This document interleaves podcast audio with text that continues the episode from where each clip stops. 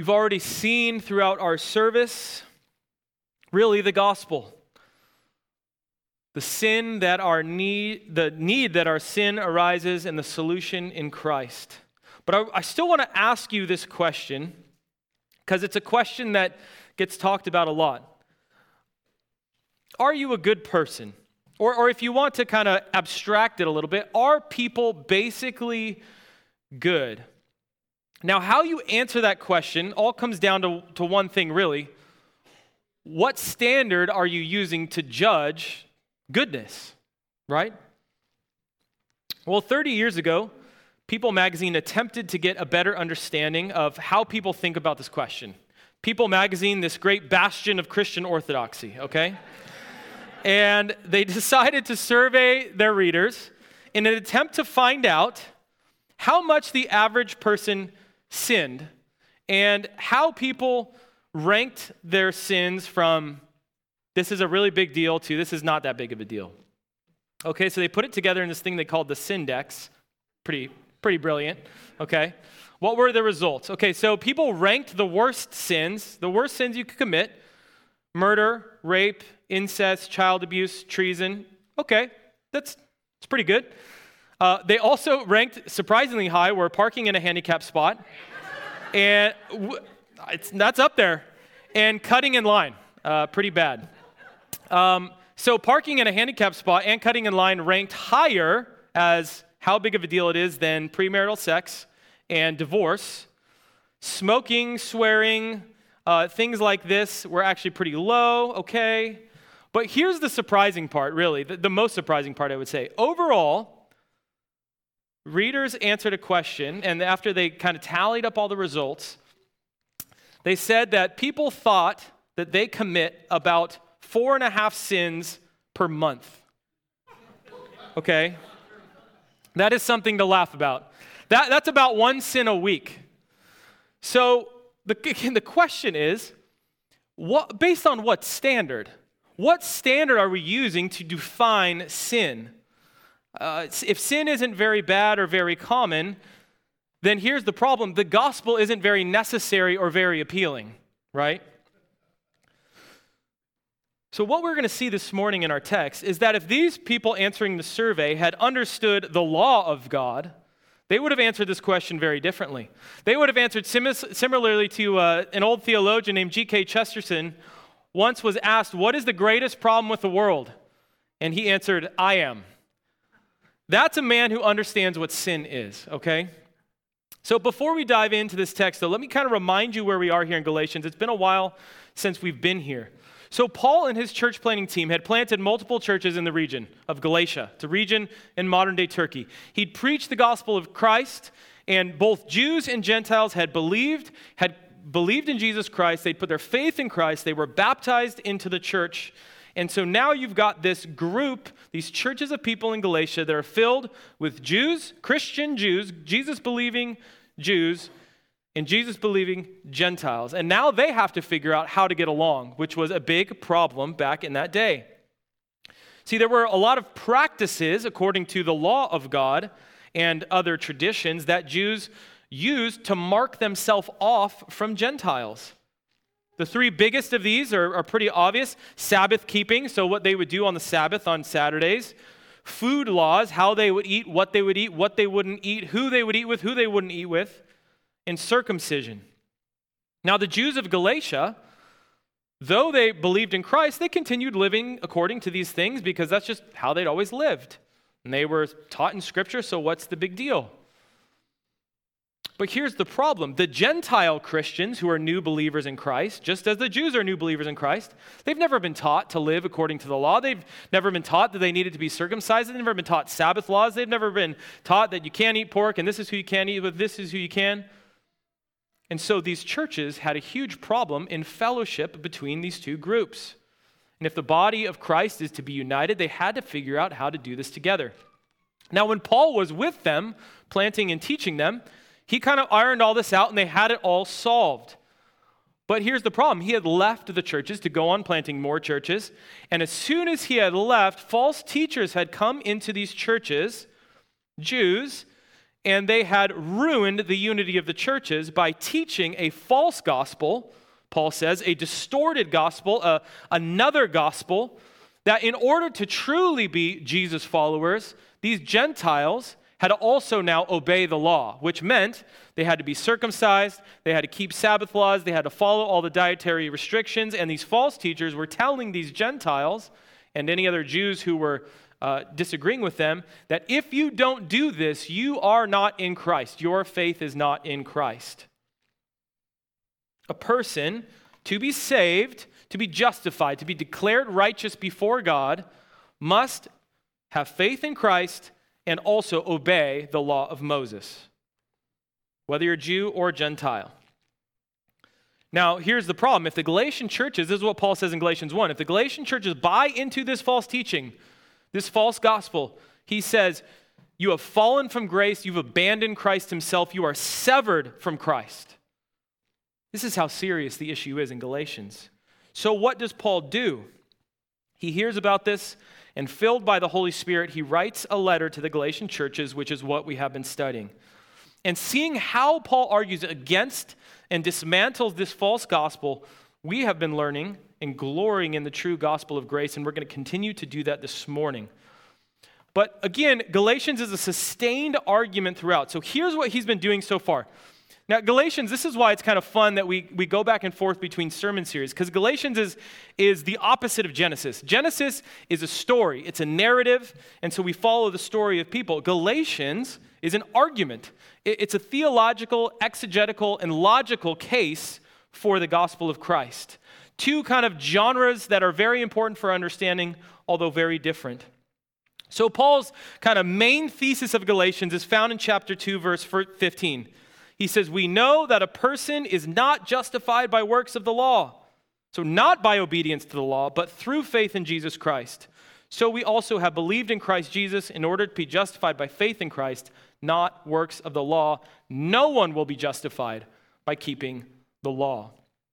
So, salvation is by grace and not by obedience to the law. In fact, again, Paul argues that anyone who relies on their obedience to the law, even a little bit, for salvation, they think that that's part of what's going to earn them eternal life. He says, You've been severed from Christ. Why? Well, Paul tells us in Galatians it's because the law demands perfection.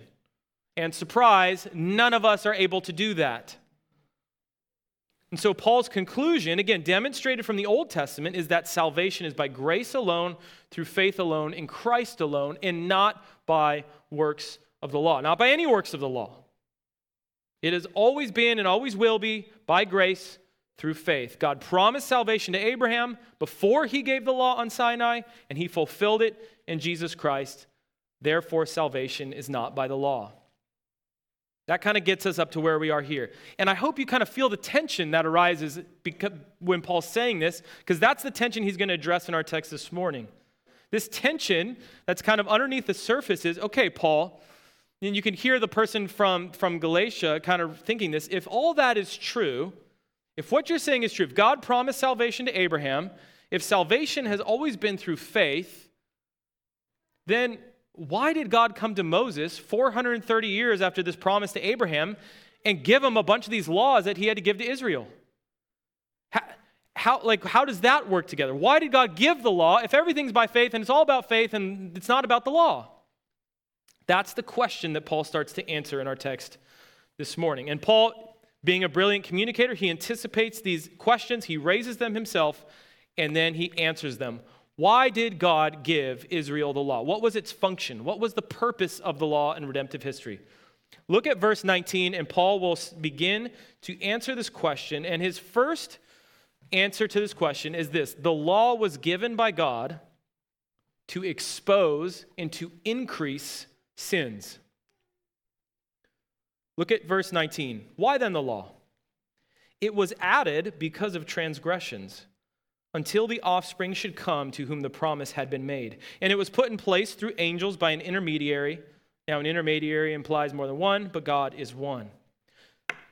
The law was added, Paul says, it was, it was given by God because of transgressions.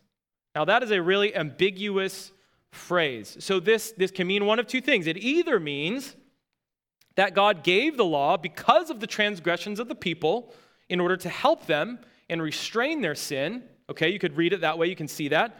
Or it means the law was added to expose and increase their sins. Now, on first glance, it kind of just feels like the first one is true. Well, yeah, the law, I mean, laws that they restrain people's sins, right? They put consequences, so you might not do something that you were going to do because you don't want to suffer the consequence. That makes sense. But that is not the answer in the context of this text. The law was not given to restrain sin.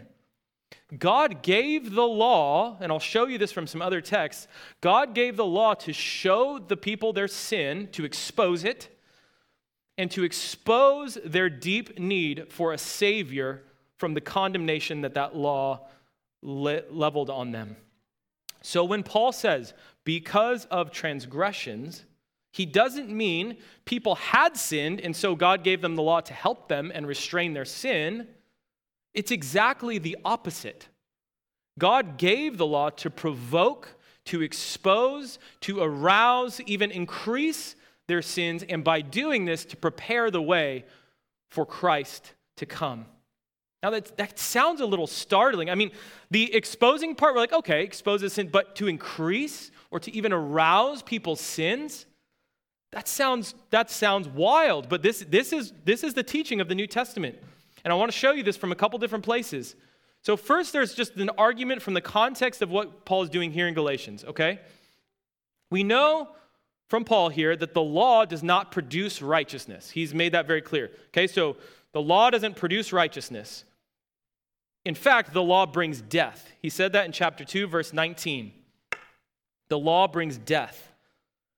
So, the law can't have the function of restraining sin because in Galatians, the way that Paul talks about the law is it's something that we need to be freed from. Okay? So he says to be under the law is to be under a curse. So I don't know about you, but someone giving you something that's going to curse you is not going to restrain your sin. That is not the function of the law. The law is a curse to the people who are under it, not because the law is bad, but because we are bad, because Israel was bad. So, just in the context of Galatians, the law doesn't restrain sin, the law condemns and the law curses people. So, that's Galatians. So, restraining sin doesn't really fit with Galatians. Number two, by the way, in Galatians 5, the thing that restrains sin is having the Holy Spirit. Number two, Paul's other letters. So, one commentator said the best commentary on Galatians is Romans. He's absolutely right. Paul is making very similar arguments, yet in Romans, he's, he's kind of drawn out a lot more. Paul teaches this exact same thing in, in the, about the law in Romans. And this is, this is just, just let this sink in.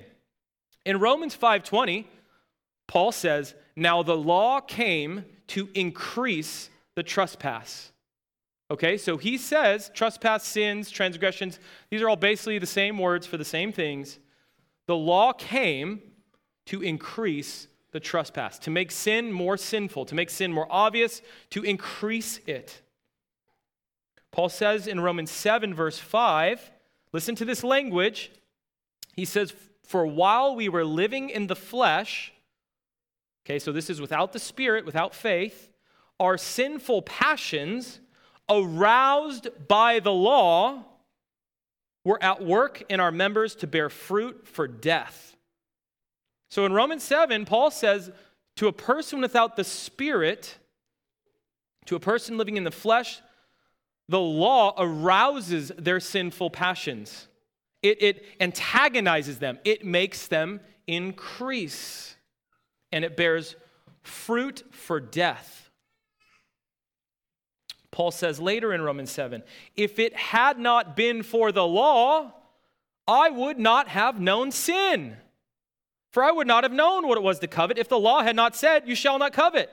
But sin, seizing an opportunity through the commandment, produced in me all kinds of covetousness. For apart from the law, sin lies dead.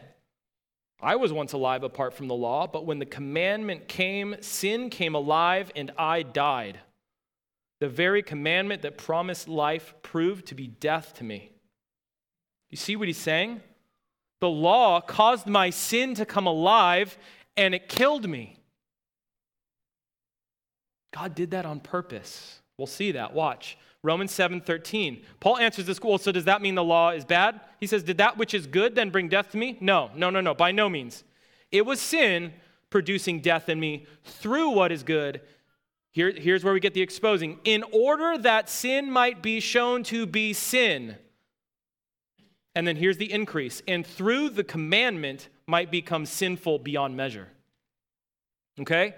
So the law was given to expose sin, to arouse it, to make it come alive so that it can be brought out into the light, shown to be what it is, increased, sinful beyond measure. Okay. Third kind of argument for this think about Israel's history.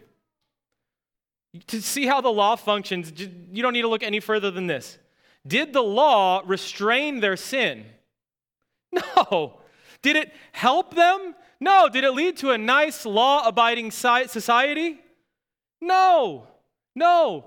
There, I can't even say some of the things that they did because it would make me blush.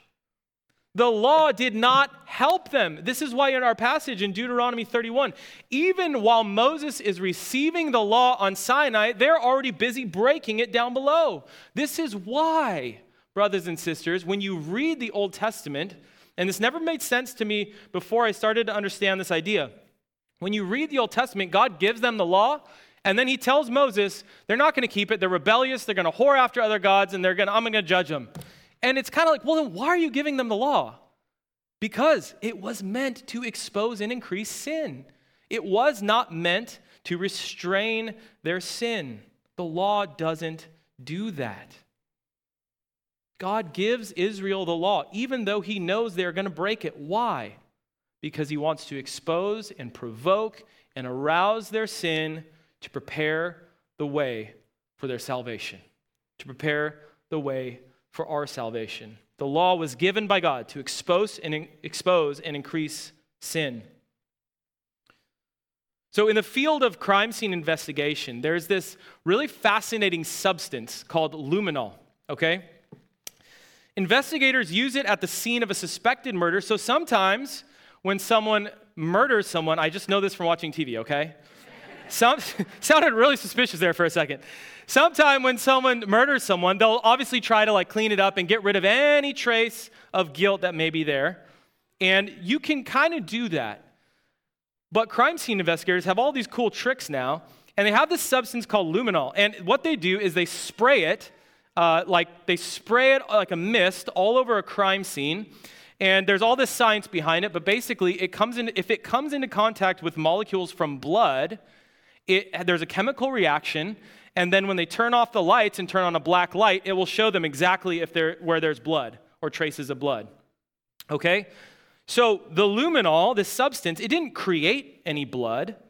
It didn't make there be blood, but it, bra- it brought all the blood that was there to light.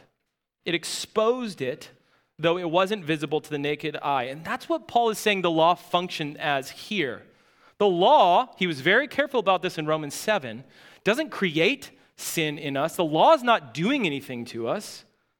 The law is good and holy and righteous, but just because of what it is, the sin, so to speak, has a chemical reaction in it and it exposes it for what it is. So, like what Paul was saying in Romans 7 is it's kind of easy to hide from your sin if you don't have the law, you don't read the law, you don't know the law we can really easily convince ourselves we're pretty good. You saw that in the survey. But once the law comes in, there's no hiding. It exposes our sin. It exposes our sin. And the only true response to someone who's honestly reading the law and understanding it is Woe is me, I am undone. So Martin Luther rightfully calls the law God's hammer of death, the thunder of hell, and God's sledgehammer to smash our self righteousness. It drives us to the end of ourselves and gives us, basically, leaves us knowing there is no hope unless God is merciful to me.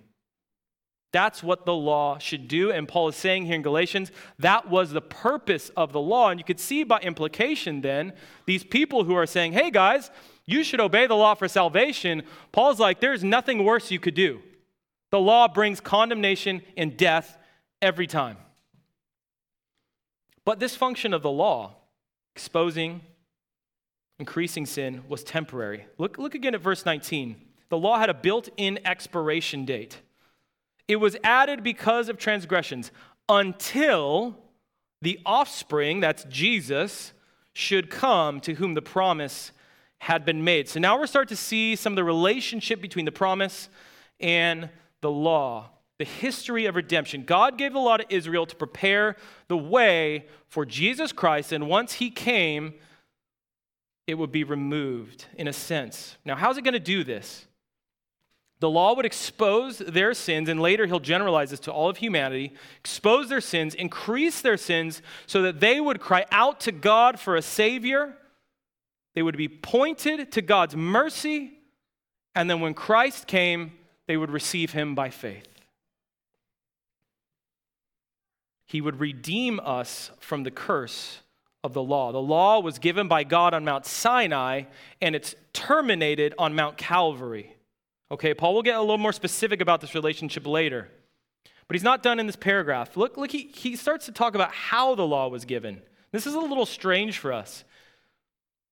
He says, and it was put in place through angels by an intermediary. Now, an intermediary implies more than one, but God is one. Now, this is a strange little phrase. Let me show you what he's doing here. He's trying to Again, what he's doing in this whole section is trying to throw a contrast between the promise, or we could say the gospel, faith, and works, the law. He's trying to show how different they are. So this, this, this, what he's doing here is adding some more contrast, some more discontinuity between the law and the promise. The gospel, the promise, came directly to Abraham from God. He had argued that earlier. God appeared to Abraham and promised him. So direct, unmediated. And by extension, Jesus Christ comes directly to us. We don't need a mediator between us and Jesus. Jesus is our mediator. Jesus is God in the flesh. You can see how this works. The gospel comes directly to us. The word became flesh. But the law was not this way. This is what Paul's trying to show here. The law, it's like a game of telephone. The law was given by God to angels who delivered it to an intermediary who delivered it to the people of Israel. You can see it's like four steps removed, whereas the gospel is direct. And so, by implication, what he's saying is the promise is better. The promise is better. Look at now in Acts 7, this, this thing about the angels, if, you, if you're familiar with Exodus, you're like, there were, the Bible doesn't say that angels gave the law to Moses. Well, it does actually in Acts chapter 7. Stephen says the same thing. The law, you who received, speaking to the Pharisees, you received the law as delivered by angels and did not keep it. So, why did the law have to be given this way? Think about it. Why did the law have to have all these like steps of, of removal from the actual people? Well, remember back in Exodus, if, if you can, the people come to Mount Sinai. God speaks to them directly one time, and what is their reaction? They are terrified. They say, Moses, don't ever let him do that again. It's terrifying. And that's the right reaction because they don't have a Savior yet. The law was entirely conditioned upon the people's obedience. The law was entirely conditioned upon the people's obedience. The law contained no solution to the problem of sin, it just made it worse. We've seen that. So the good things that were offered in the law, and there were them, were entirely conditioned upon Israel's obedience. It was an agreement between two parties, but it was not an unconditional agreement. The gospel, the promise, is a unconditional agreement, a promise from God to Abraham. There are no conditions, it's a promise. And so, what Paul's saying here, there's no intermediary. Like the law needed an intermediary, Moses. It was not given by angels. Why? Because it's not conditional. There's only one party that does the working in the gospel, and that's God. In Christ, God accomplished all of the conditions and requirements. We did nothing, we do nothing but believe and receive the gospel by faith. Paul's argument here with this strange little phrase about there is no, an intermediary applies more than one, but God is one, is essentially this there is only one way of salvation because there's only ever been one promise, and God is one. He's never changing. There's not two different ways for Gentiles and Jews and all this stuff. He makes that clear in Romans with the same language. God is one. There is one way of salvation. It's always, only, and ever will be by grace alone, through faith alone, in Christ Jesus alone. The law did not change the promise that God had made, but rather the law served the promise. This is kind of what he's getting at. The law serves the promise. So, why was the law given by God? To expose and increase the sins of the people, to prepare the way for the coming of Christ, to show us how sinful we really are, and to show us that we need a Savior. So now Paul turns to another question, because all of this talk really raises another question. It, and the, the question he's going to ask is Is the law contrary then to the promises of God? In other words, you could see again the Galatians sitting there in the pew. Okay, Paul, it sounds like you don't like the law. It sounds like you're saying the law is bad, and it sounds like you're actually saying that the law and the promise are in opposition to one another. Okay, you could see how they might think that. And given what Paul's saying in Galatians, you almost expect him to say, Yeah, that's exactly what I'm saying. That's why you should just believe in Jesus and ignore the law. It kind of follows from what he's been arguing, but he gives the complete opposite answer. Look at verse 21. Is the law then contrary to the promises of God? He says, Certainly not. Certainly not. But, but and this, this, this word in Greek, certainly not, is the strongest possible negative thing you could say. It almost it conveys horror and shock that you would even entertain the question. You could translate it, God forbid, or absolutely not, unthinkable, or if you've been watching The Princess Bride, inconceivable. Okay? That's what it's trying to get across. Like, it's essentially Paul saying nothing could be further from the truth. So the law is not contrary to the promises of God. Look what he says in verse 21, how he finishes. For, why is the law not contrary to the promises of God? Well, because if a law had been given that could give life, then righteousness would indeed be by the law. So, so why is the law not contrary to the promises of God? Because the law was never presented as a second way of salvation. The law was never given as a means by which you could earn your righteousness before God. If it was, then it would be in opposition to the promises of God, to the gospel. But he says they're functioning in two different ways. The law was never meant to give life. And what he's telling these people is these false teachers who have been telling you the law is going to give you life, they're lying to you. That is not why God gave the law. The law doesn't give life, the law doesn't give righteousness. It does the exact opposite. The law because of its righteousness, brings out and exposes all of our unrighteousness, kills us, and condemns us. And then, once we're dead in our trespasses and sins, the gospel comes, the Holy Spirit comes, and makes us alive in Jesus Christ. And we believe. The gospel gives life. It is the gospel that gives the righteousness of God, because in the gospel, the righteousness of God, Jesus Christ, is revealed, Paul says in Romans, from faith and for faith. So the law is not bad, it's a great tool, but it was never a tool to gain life or to gain righteousness. Trying to earn God's favor by obeying the law or, or just by obedience is like trying to use a hammer to hammer in a screw. It, they're both good things, but that's just not what they're intended for. Trying to merit eternal life through obedience to the law is like using a microscope to get a better view of Saturn. It's going to have the opposite effect. Not because microscopes are bad, but because that's not the tool for the job. The letter kills, but the spirit makes alive. So the law is not opposed to the promise, to the gospel. Rather, the law serves the promise by pointing us to the gospel. The law exposes our need for a Savior by exposing the utter depravity of our hearts. and our utter inability to obey God in the flesh, in our own power. In verse 22, Paul explains how this works. But as I read this, note the language again, because all of, in, in, in this discussion, if you're really tracking Paul kind of in a very detailed way, you could be thinking, okay, he's talking about the Mosaic law, which he is, the law given on Sinai. It could be assumed then that this, all this stuff really only applies to the Jews. Um, I mean, the law was given to Israel, right? Not to the Gentiles. But Paul here in verse 22, he shifts his language and generalizes and universalizes all of it. Look at verse 22. Instead of saying the law, he says the scripture, but the scripture imprisoned everything under sin, which he means everything and everyone under sin, so that the promise by faith in Jesus Christ might be given to those who believe. And what he's saying there is hey guys, the scripture imprisoned both Jew and Gentile all under sin. So, you Jews who are all about following the law, and you Gentiles who are pagans and have been doing all sorts of unspeakable things, you are all equally guilty before God.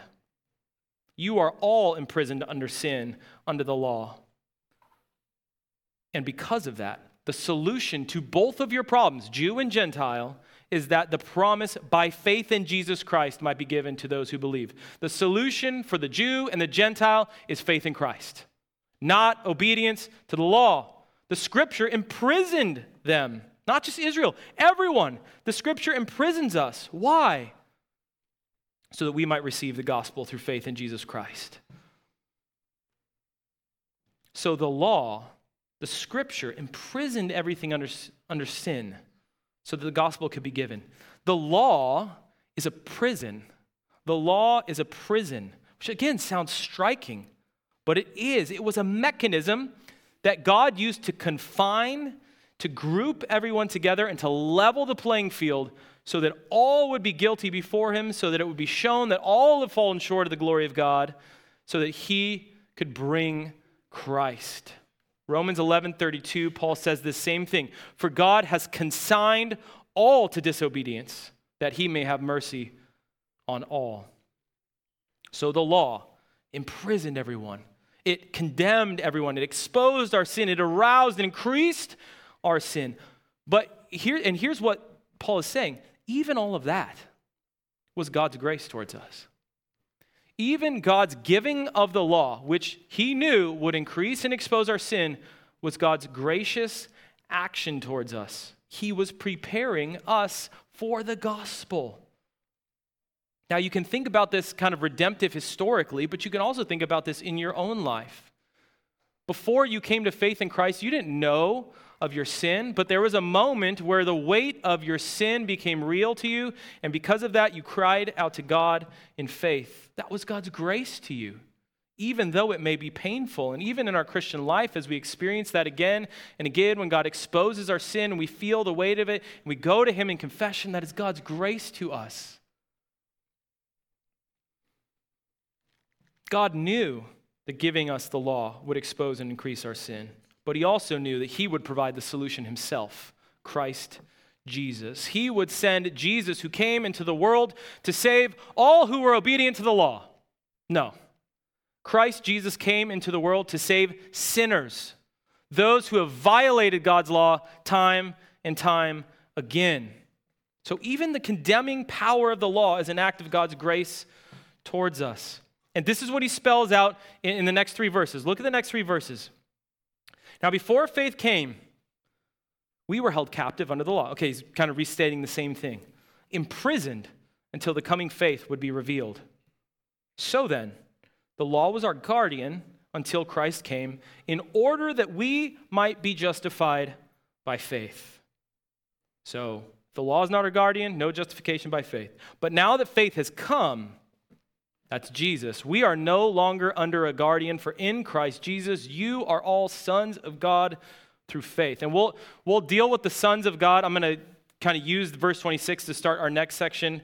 Um, anyway, but you can see. Now, now, here's what's interesting about this the Jews of Paul's day, They liked, they loved the law. They talked about the law as a source of life. They like to use the image of the law is like the, the walls of a fortress, of a big city fortress. The wall protect, the law protects us like the walls of a city. It keeps all the unclean people out, keeps the Gentiles out, keeps us pure. That is what the law does. Paul takes that image and flips it on its head and says, actually, those walls that you think of, those are the walls of a prison, and you are imprisoned. The law, the walls that you thought were keeping you safe were actually condemning you this whole time. The law was a taskmaster, a guardian, a prison guard, a prison warden that drives us to Jesus Christ by exposing and increasing our sin. The law, brothers and sisters, shows us the futile nature of attempting to earn eternal life by our own effort. God's intention in giving the law was to make us feel and to show us that we were trapped in a prison of condemnation, unable to escape. We needed a Savior. We needed someone to rescue us, to redeem us. We needed, Paul will say in Galatians 4, someone to be born under the law to redeem us from the curse of the law. The law was given by God that we might see our need for Jesus Christ. It exposed our sin, increased it. The law required us to be put to death for our rebellion. We had no hope. And this is exactly where God wanted us. This is where we needed to be for Christ to come and for us to place our faith in him. And this is the good news, brothers and sisters. Jesus Christ has come. Amen. So if you're hearing the words or you're doing your Old Testament Bible reading and you're in a passage like Deuteronomy 31 and you're hearing all this harsh stuff and you're thinking, good grief, this is bad news, the answer is, yeah, it is bad news. Thank God for Jesus Christ. He has come. He lived a perfect life. He was born under the law. He obeyed the law of God perfectly, and he was crucified. He bore our sins in his body on the tree and redeemed us from the curse of the law. He was buried and raised to life three days later, and now he rules and reigns at God's right hand, ever living to make intercession for us when we do sin as our great high priest. And through faith in Jesus, God changes our status, our rightful status of guilty, vile sinners before him, to adopted sons. Through faith in Jesus, we go from sinners to sons of the King. Not because we've become obedient, not because we've started obeying, now you've earned your sonship. No. Because of our faith in Christ, and He set us free from the condemnation of the law. No amount of works, no amount of obedience could have done this. Simply faith in Jesus Christ. We are, Paul says, verse 24, justified, declared righteous by faith. That's the central idea here in Galatians. We are declared righteous, blameless in God's sight. Because of our righteousness? Absolutely not. Because of the righteousness of Christ. Now, brothers and sisters, this is the truth that fuels our sanctification. Understanding this, the grace of God in the face of Jesus Christ, is what motivates and drives us to obey God's good command, commands that we find in Scripture. Our knowledge of God's love and his acceptance of us in Jesus Christ, his adoption of us as sons, that is what we live out of. Our identity, our unshakable, unchanging identity of sons of the King. That is how we live. And I'm not using the word daughters on purpose because you'll see in the next passage. Spoiler alert, the reason he only says sons is because back in those days, only the sons received the inheritance. So, in that sense, we are all sons. We all receive the inheritance of Christ. Amen? That is what fuels our obedience because some will hear this type of thing and there's an error. Some will say, oh, well, then that means we don't have to obey, right? God was gracious to. No, not at all. That is a perversion of what Paul is saying here. The great irony of the book of Galatians and of the Christian life comes at the end of Galatians. Paul teaches us that it is those whose faith is in Christ who have stopped trying to obey the law and earn God's favor. Instead, they've been freed from the law by Jesus and are filled by the Holy Spirit. They've turned away from law obedience as, as for their status before God. Those people, we would call them Christians, what do they produce? The fruits of the Spirit love, joy, peace, patience, kindness, goodness. They produce obedience to the law. Those who instead are striving in their flesh to obey God, striving to obey His commands, trying to impress Him, trying to earn their righteousness, what does it produce in them? Works of the flesh, death, jealousy, strife, anger, dissension, idolatry. Why? Because you can't do it, brothers and sisters. You can't do it. So God gave the law to expose and increase our sin. It was never a way of salvation. Our righteousness before Him is received only by grace through faith in Christ Jesus. So take heart in the gospel of Jesus Christ, brothers and sisters. Rest. Rest in the grace of God. Rest in the righteousness of Christ that is yours by faith. Rest in your identity as a son God has declared that you are his own child. He loves you. This is crazy. He loves you as he loves Jesus Christ, his own son. Nothing you ever do will increase his love for you or decrease it. Believe it, receive that truth, and live out of it. Now, some of us know this, but we struggle with this. All of us struggle with this to some degree or another. We know that our salvation is by grace. We say that with our mouth.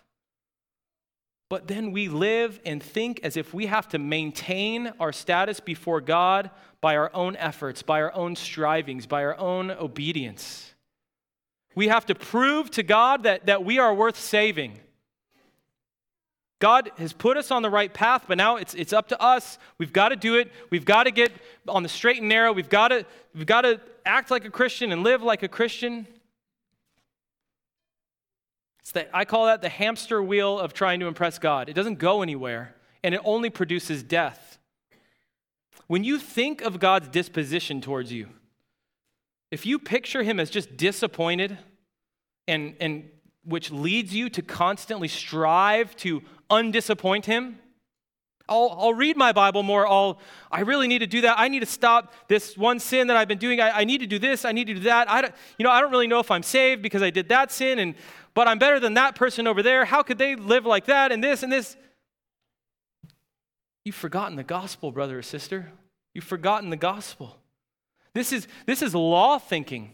This is not gospel thinking, yet it's so natural to us. We fall into it so easily but it's anti gospel thinking. Martin Luther once said, The sin underneath all of our sins is to trust the lie of the serpent that we cannot trust the love and grace of Christ and must take matters into our own hands.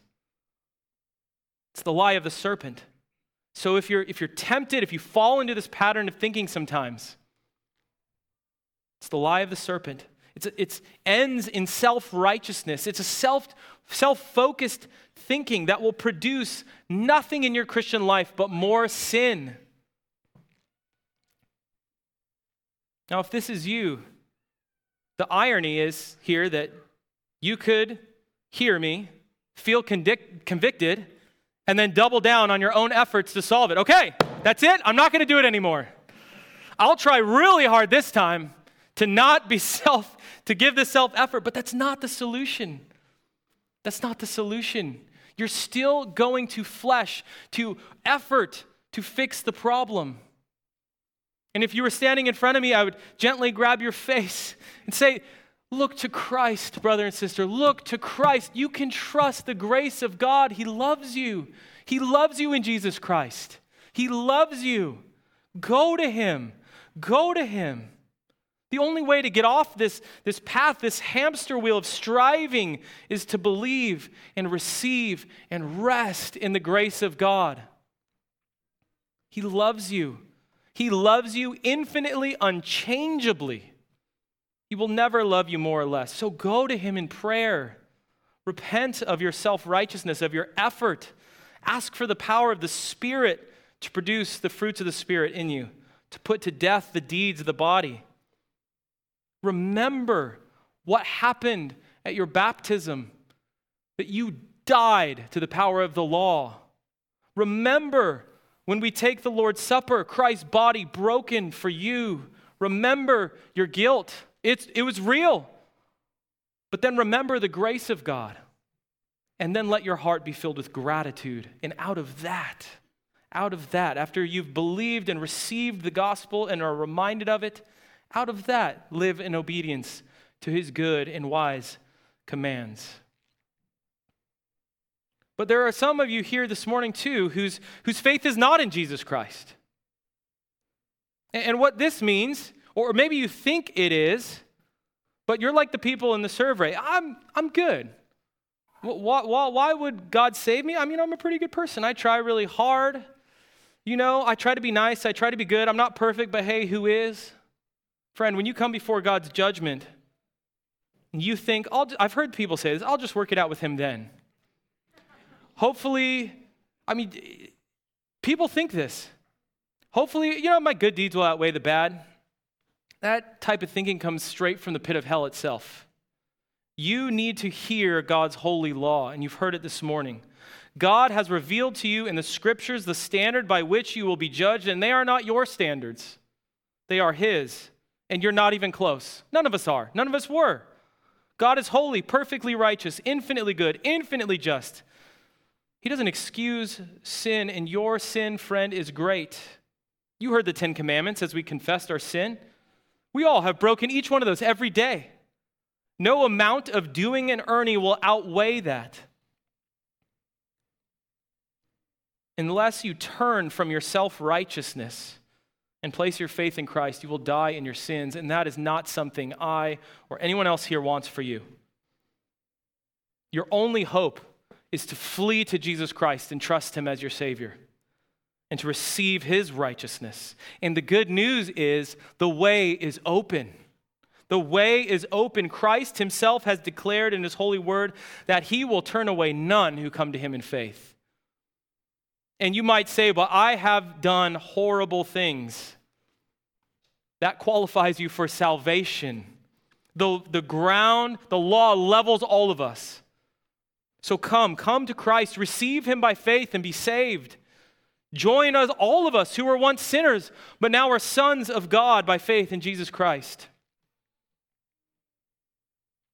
And for all of us, may the law continually humble us May it continually drive us every single day to the hope that we have in the gospel, to the knowledge that we have of the righteousness of Christ that we have received by grace through faith.